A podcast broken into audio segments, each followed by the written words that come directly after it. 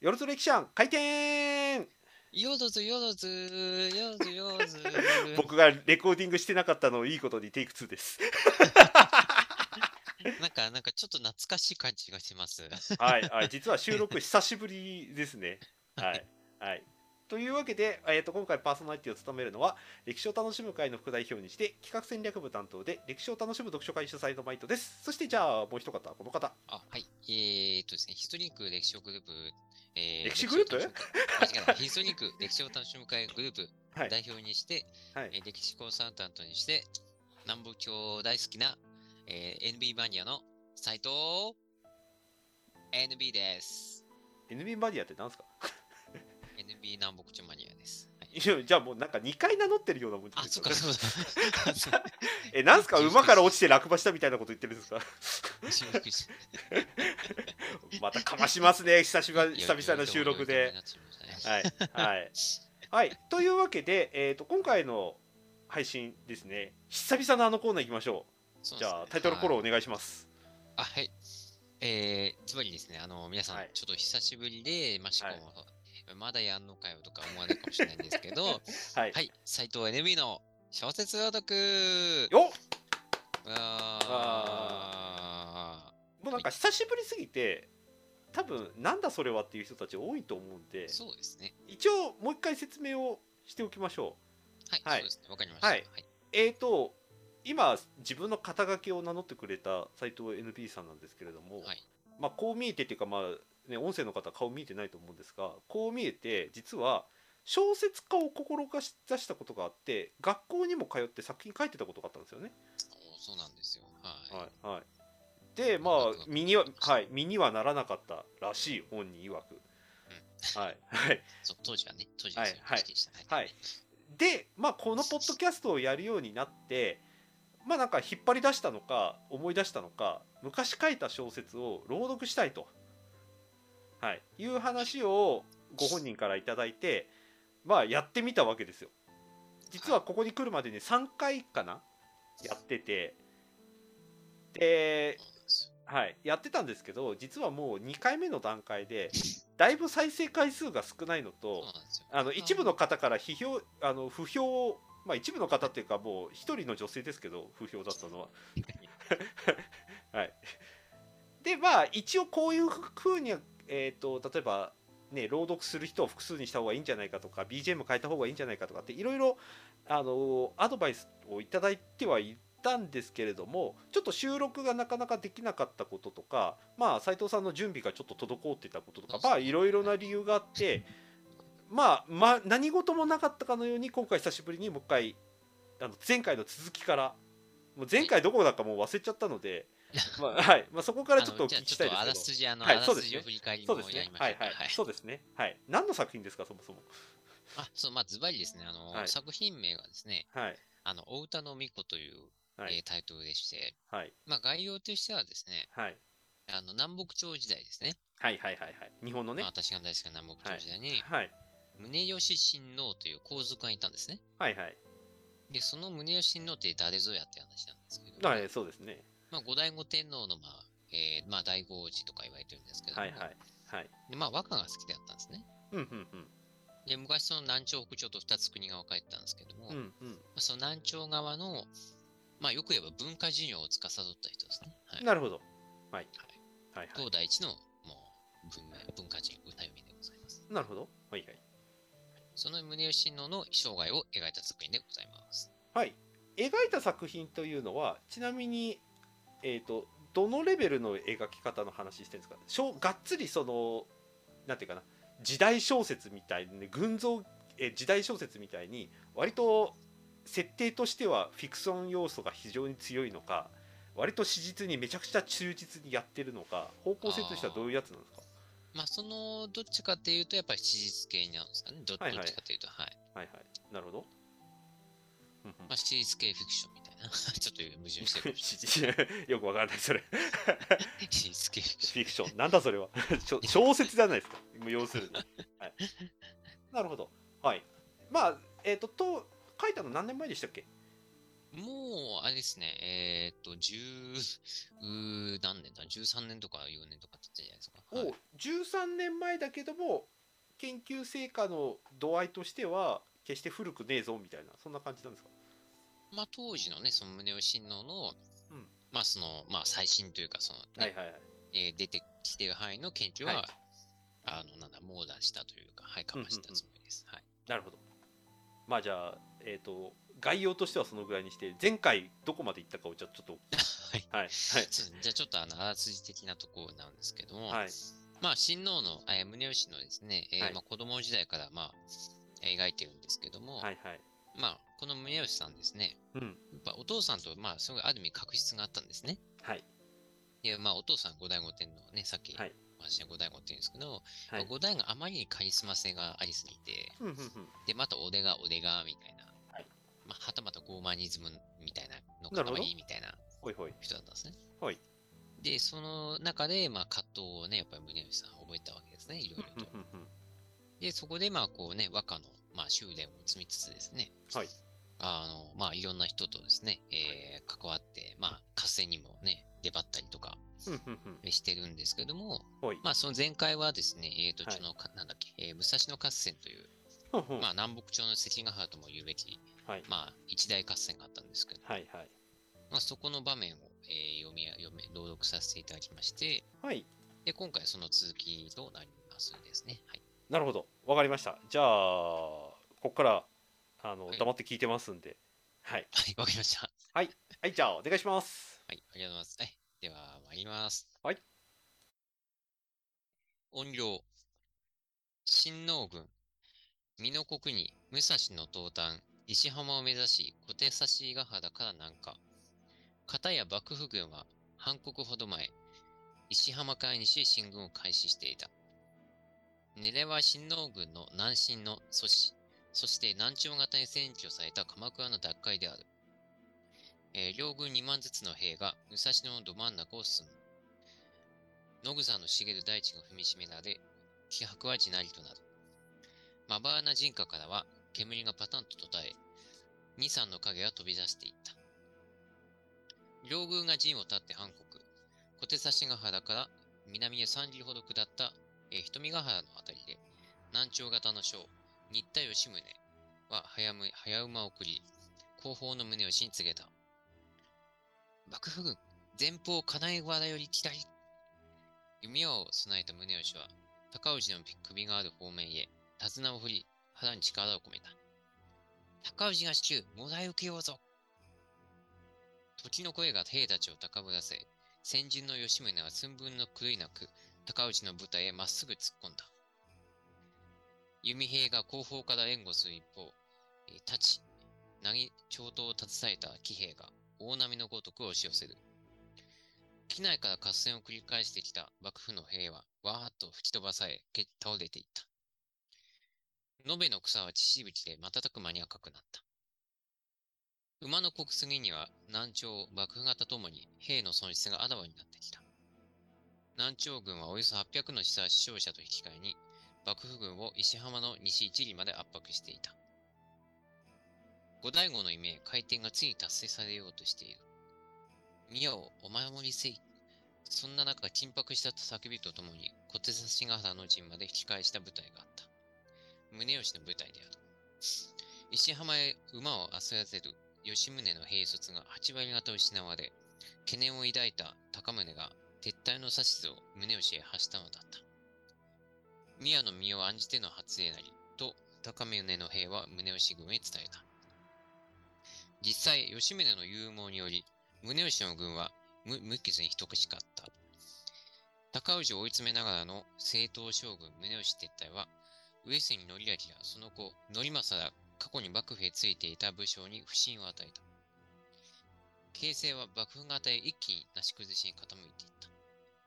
兵を引かせたのか美濃国杉、小手差しヶ原の陣へ戻った宗吉が、逐一確かめるようにと、しても定まってはいない。200の騎兵で宗吉を陣まで先導した高宗が、ははーと顔を伏せる。一斉の宗吉軍の兵が勢力を乱り出したまま陣に留め置かれた状況である。すでに兵卒の漂わせる先が高氏ではなく、自身へ迎えて迎えられているのを宗吉は指している。宗吉は半国近くおどおどしたまま、足軽の運ぶ作用何べんも飲んでいた。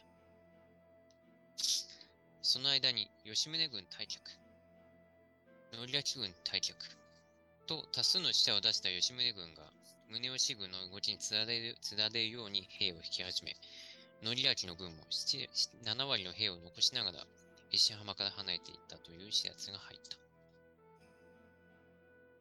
袖ヶ氏はどうすればよいのじゃ宮は大然としていなされ、高宗は首相に言い放つ。高宗、そなたは袖ヶ氏が真髄にたるし、だからこそそ袖ヶ氏はそなたに聞きたい。大将として、しばし、さらりと騒ぎられた。高宗は礼をして二歩下がり、伝令の身内に対し頼もしそうにうなずいた。高氏目の軍全軍は手負い甚だしく、無傷の兵は一万人も満たないそうです。宮、ご安心を。数日すれば、欧州からの援軍も加わります。本日は宮の部位を幕府へ存分に誇示できたのですぞ。胸を張りなされ。宗吉は切な無表情になった後、心得た。と強引に笑ってみせた。乾ききった三者がぐるぐる頭を駆け巡っている。武蔵野合戦の初戦、逃亡も含め南朝型の兵力損失7戦、幕府型5戦。小手差しヶ原の陣地は戦前の機嫌が嘘のように冷え冷えとした顔に満ちていた。何故高氏を攻めきらなかったのか。失笑である。そう質問し、えー、あざける空気が上杉陣営から露骨に流れていた。吉宗は宮方の増強を意図して、未了書を宗吉に書かせたが、大鶴武将はごくわずか。それも新田高宗の息がかかった一地域の者たちの寄せ集めでしかなかった。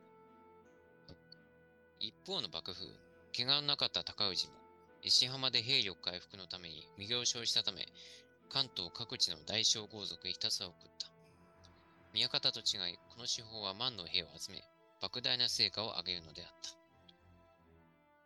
た。なんという失態。末頭はこの陣中で滑腹してしまいたい。担当で肝の小さいこの腹をかっさぶくのじゃ。解釈はいっそ高宗に任せてしまおうか。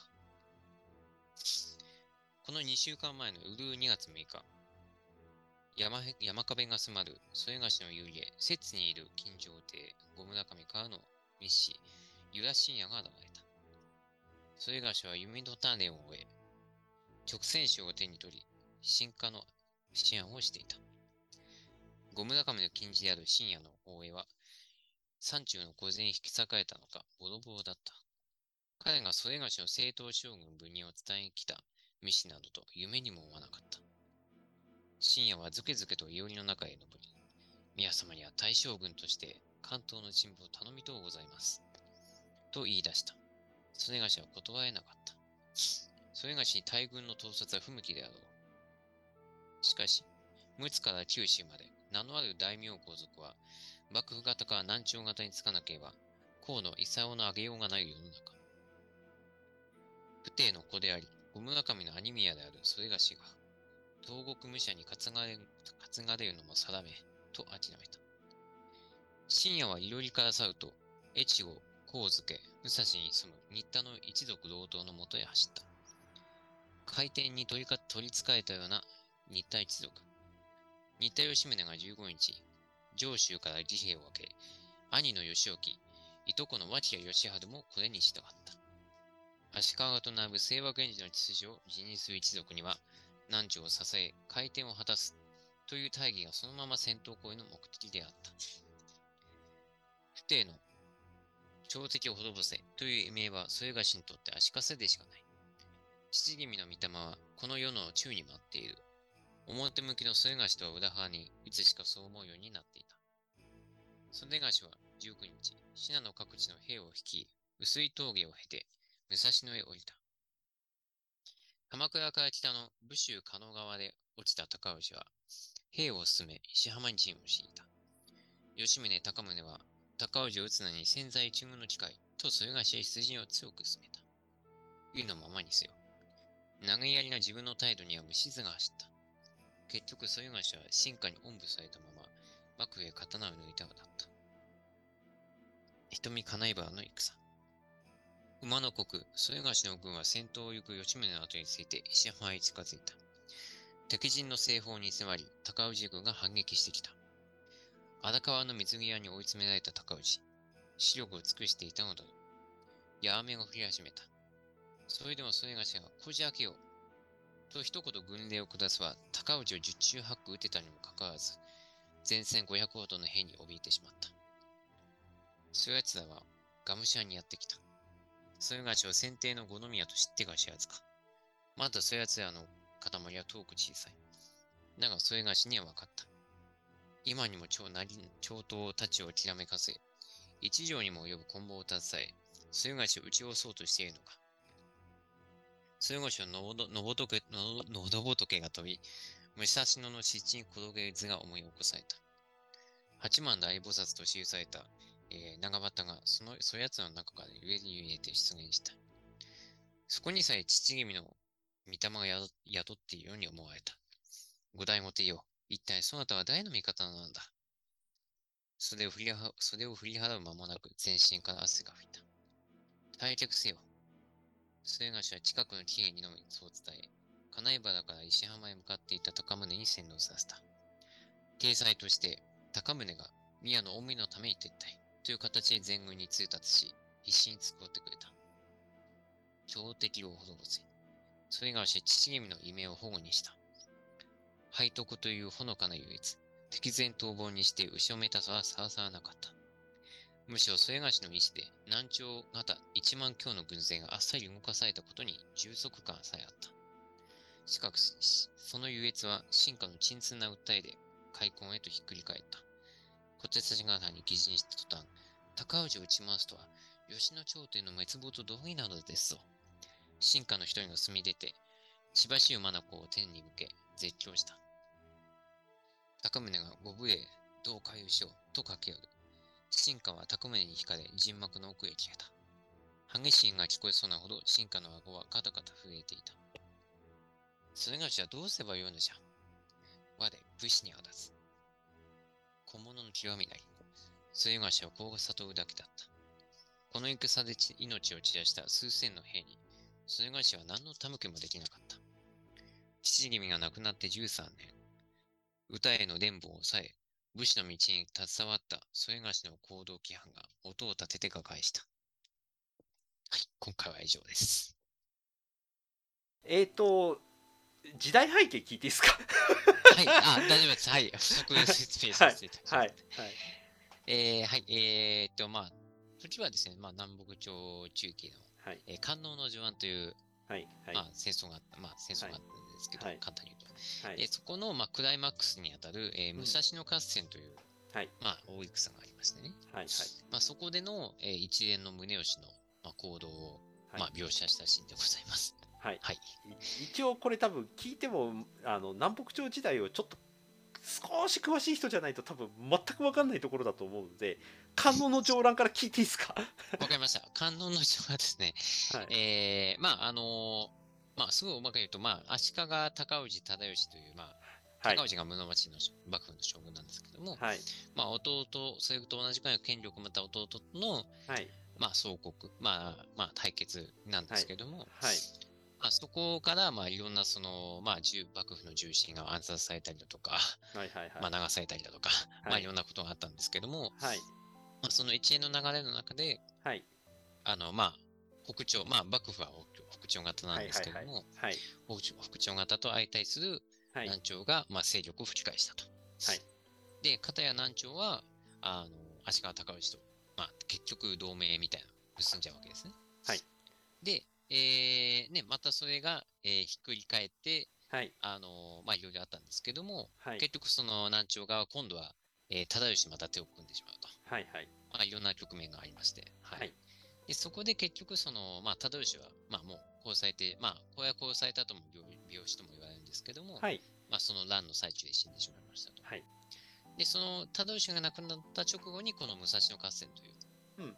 ままあ、戦が起きまして、はい。まあ、要は南朝型としては、その、まあ、高氏を討ち取る絶好のチャンスだったわけですね。はいはいはい。まあ、高、ね、忠義っていう、まあ、幕府のね、まあ、ツートップの一人を、まあ、失った状態ですので、はいはい。なんで、その幕府型も結構ガタガタとしてましたと。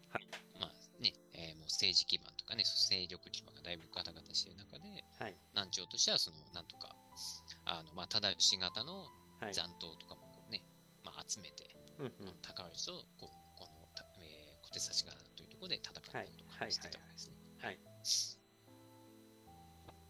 って感じでいいですか？そうですね。そこで、えー、宗義は、まあ、このように、まあね、えー振り返りです。こうこうビビって、はい、はいはい。まあ途中で、せっかくね、高氏を撃てる第一ャンスだと逃げちゃったよっていうのが今回の話でした。はい。うん。なるほどまあ、まあ、逃げ上手のね、なんとかではないんですけど、はい。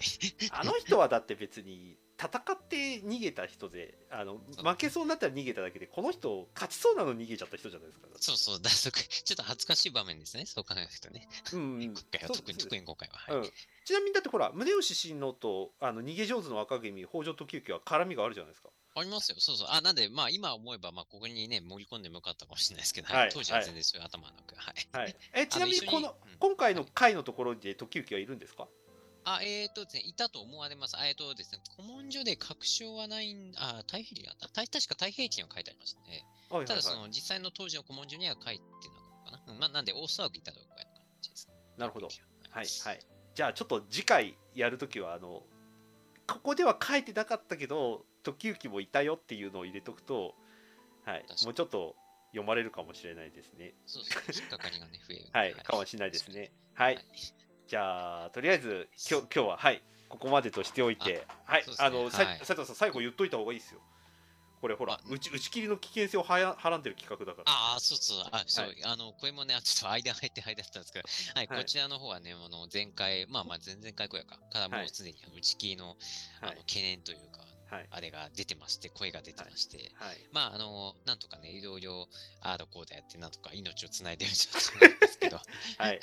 いろんな、いろんなあれが要因があって、はい。はいはい。で それで、あの、まあね、今回、まあ、こういう形で収録させてもらったんですけども、はい。まあ、配信され、まあ、たかたかたったんですけども、はいはい。えーまあ、次回もね、またね、あの、まあ、そういった意味では、その、まあ、もちろんね、楽しくやっていきたいんですけども、はい。あのね、えー、なんだ、は配信がまだまだ続くように、はい。えー努めてまいりたいと思いますので、はい。はい。えー皆様、あの、ね、どんどん周りに、あの、あの、宗吉の熱いよとかね、時行を助けた宗吉のって言ったんだとか、あの、はい皆さん、あの周りにシェアしてもらえたら嬉しいと思います。はい。